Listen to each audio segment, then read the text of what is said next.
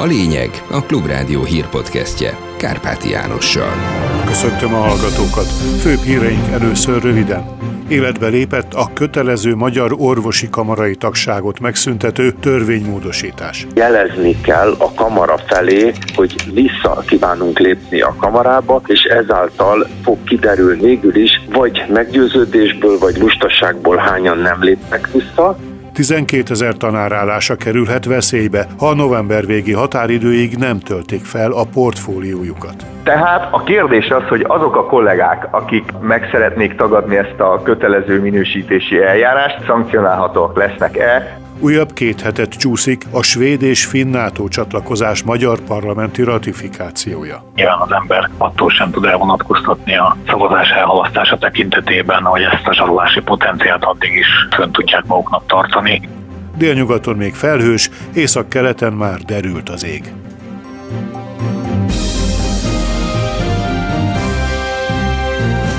És most jöjjenek a részletek.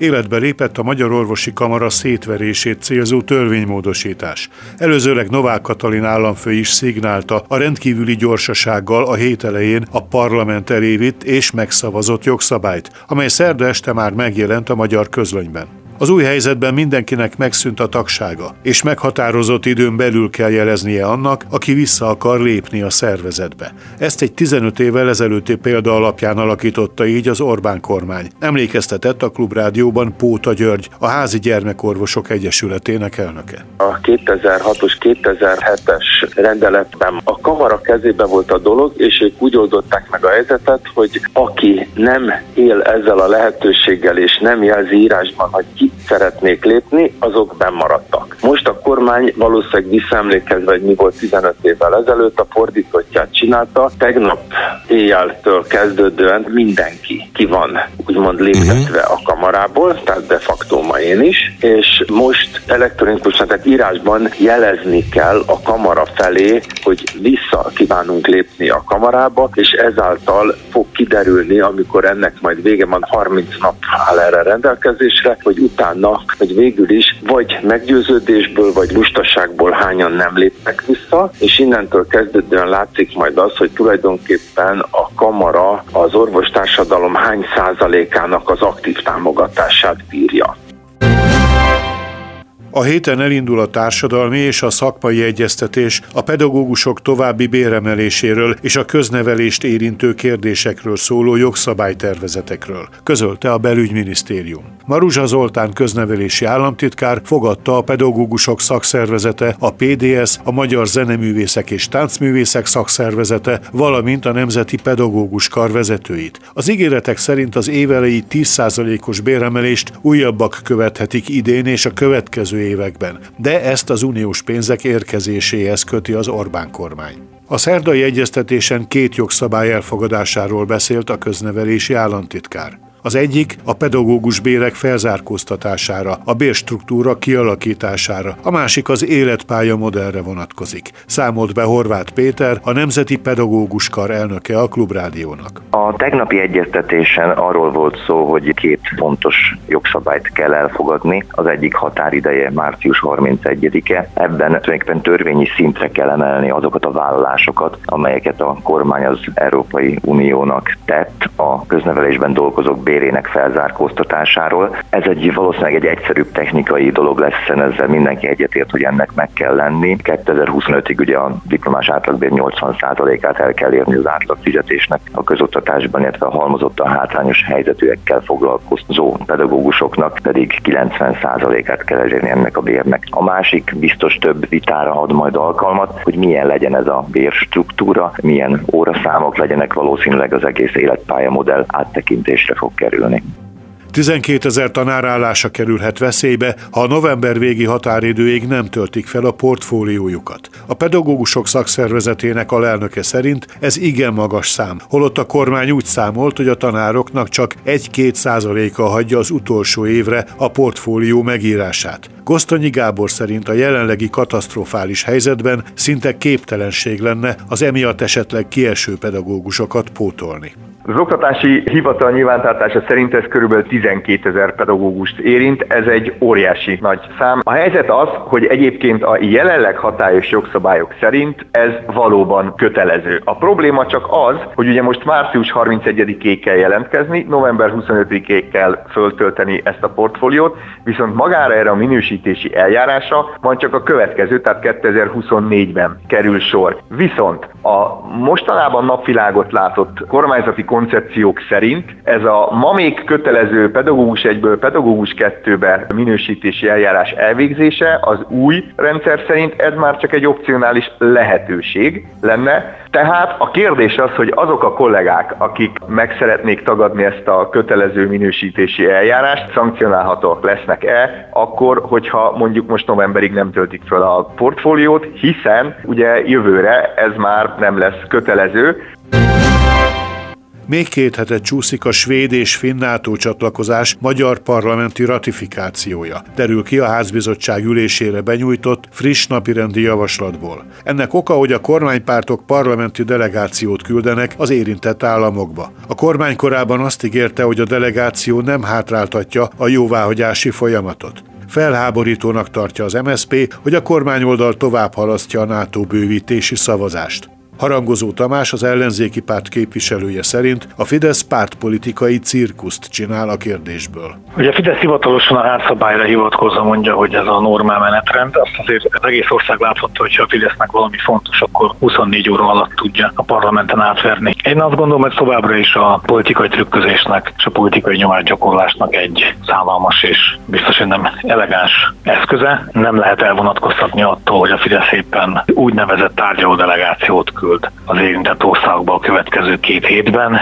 és hát nyilván az ember attól sem tud elvonatkoztatni a szavazás elhalasztása tekintetében, hogy ezt a zsarolási potenciált addig is fönn tudják maguknak tartani. A saját fejlesztésű ukrán harci drónok imár a határtól távoli területeket is el tudnak érni Oroszországban. Nemes Gábor beszámolója. Moszkvától alig 75 kilométerre a hóban egy valamilyen hiba miatt lezuhant ukrán drón találtak, Szentpéterváron légiriadót rendeltek el. Oroszország déli körzeteiben pedig több helyen is robbanások voltak. Az ukránok minden jel szerinti már képesek válaszolni az orosz rakéták és drónok tömeges támadására.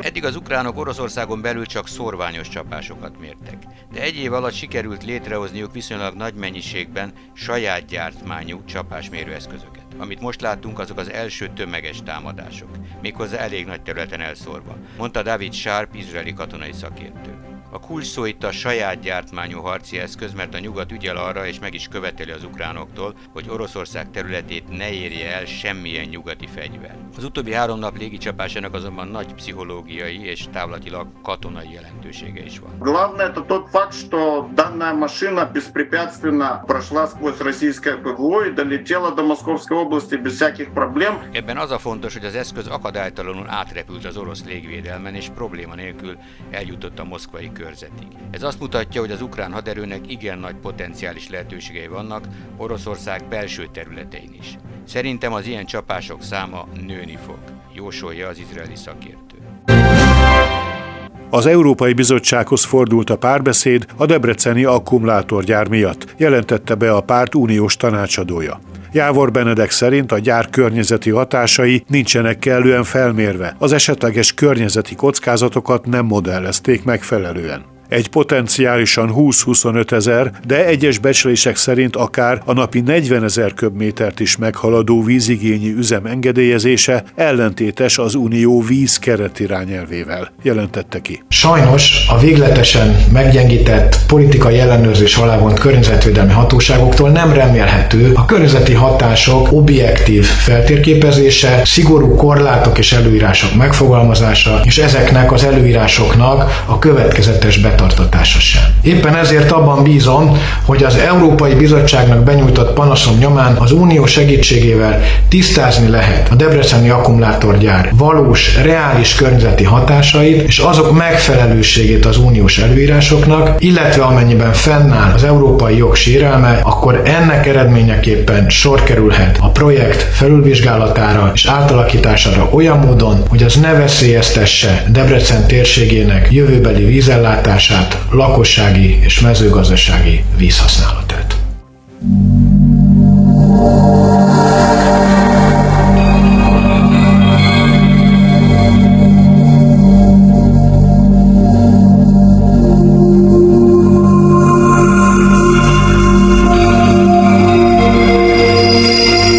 Eddig rejtett 9 méter hosszú folyosóra bukkantak régészek a gízai nagypiramis főbejárata mögött. A piramist időszámításunk előtt 2560 körül építették, monumentális temetkezési helyként az óbirodalmi Hufu vagy Keops fáraó uralkodása idején. Ez a világ legnagyobb, 146,5 méter magas megmaradt ókori építménye.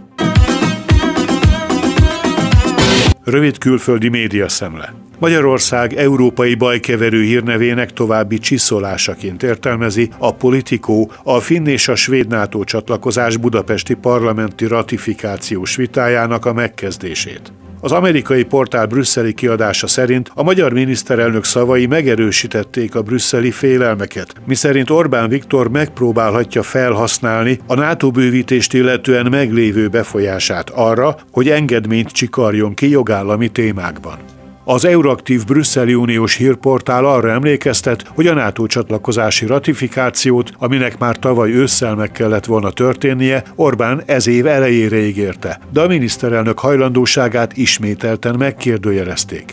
Mi mozgatja Orbán Viktort, amikor kevés szolidaritást mutat az Oroszország által megtámadott, Magyarországgal szomszédos Ukrajnával? Önmagát békeharcosnak állítja be, és arról beszél, hogy ez az ő háborújuk, nem a miénk. Ezt próbálja feltérképezni elemzésében Katrin Kalveit, a Müncheni Süddeutsche Zeitung Magyarországgal rendszeresen foglalkozó bécsi tudósítója. Feltételezése szerint a magyar kormányfő a kulisszák mögött nyomást gyakorol Stockholmra és Helsinkire, hogy nyújtsanak pénzügyi vagy politikai ellenszolgáltatást. Elvégre Magyarország erőteljes nyomás alá került, és az EU a jogállamisági eljárás keretében euró milliárdokat tart vissza és Budapest csak messze menő hiteles reformok fejében kaphatja meg a pénzt. Le lehet-e szavazni választáson az autokrata, vagyis tekintélyuralmi vezetőket? Ez a kérdés most különösen élénken foglalkoztatja a választások felé közeledő Törökországot, ahol az elmúlt két évtizedben, mint azt a Die Zeit német magazin írja, teljesen mindegy volt, hogy éppen ki az, aki próbálkozik. Mindig Recep Tayyip Erdoğan AKP nevű pártja győzött. A cikk török szerzője szerint most alakulhatnak másképpen is a dolgok. A borulátók azonban úgy látják, hogy ahol nincs jog, nincs szabad média és szabad véleménynyilvánítás, ahol a mecsetekben is kormánypropagandát hirdetnek, ott az állam csak egy pártnak kedvez. Akik ezt vallják, Magyarország példáját szokták felhozni. Másfelől viszont Erdoğan az ukrajnai válság kapcsán eljátszotta hitelét a nyugat szemében. Az országon belül rossz a gazdasági helyzet, burjánzik a korrupció, és az állami szervek csődöt mondtak a földrengés után.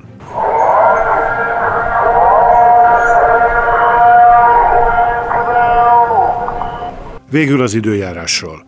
A csütörtök hátralévő részében az ország északkeleti északi felében várható derült égbolt, pénteken pedig egyre nagyobb területen szorul vissza a felhőzet. A legalacsonyabb éjszakai hőmérséklet mínusz 7 és plusz 5. A legmagasabb nappali hőmérséklet pénteken 7 és 14 fok között alakul. Budapesten 13 fok várható. Kárpáti Jánost hallották. Köszönöm a figyelmüket.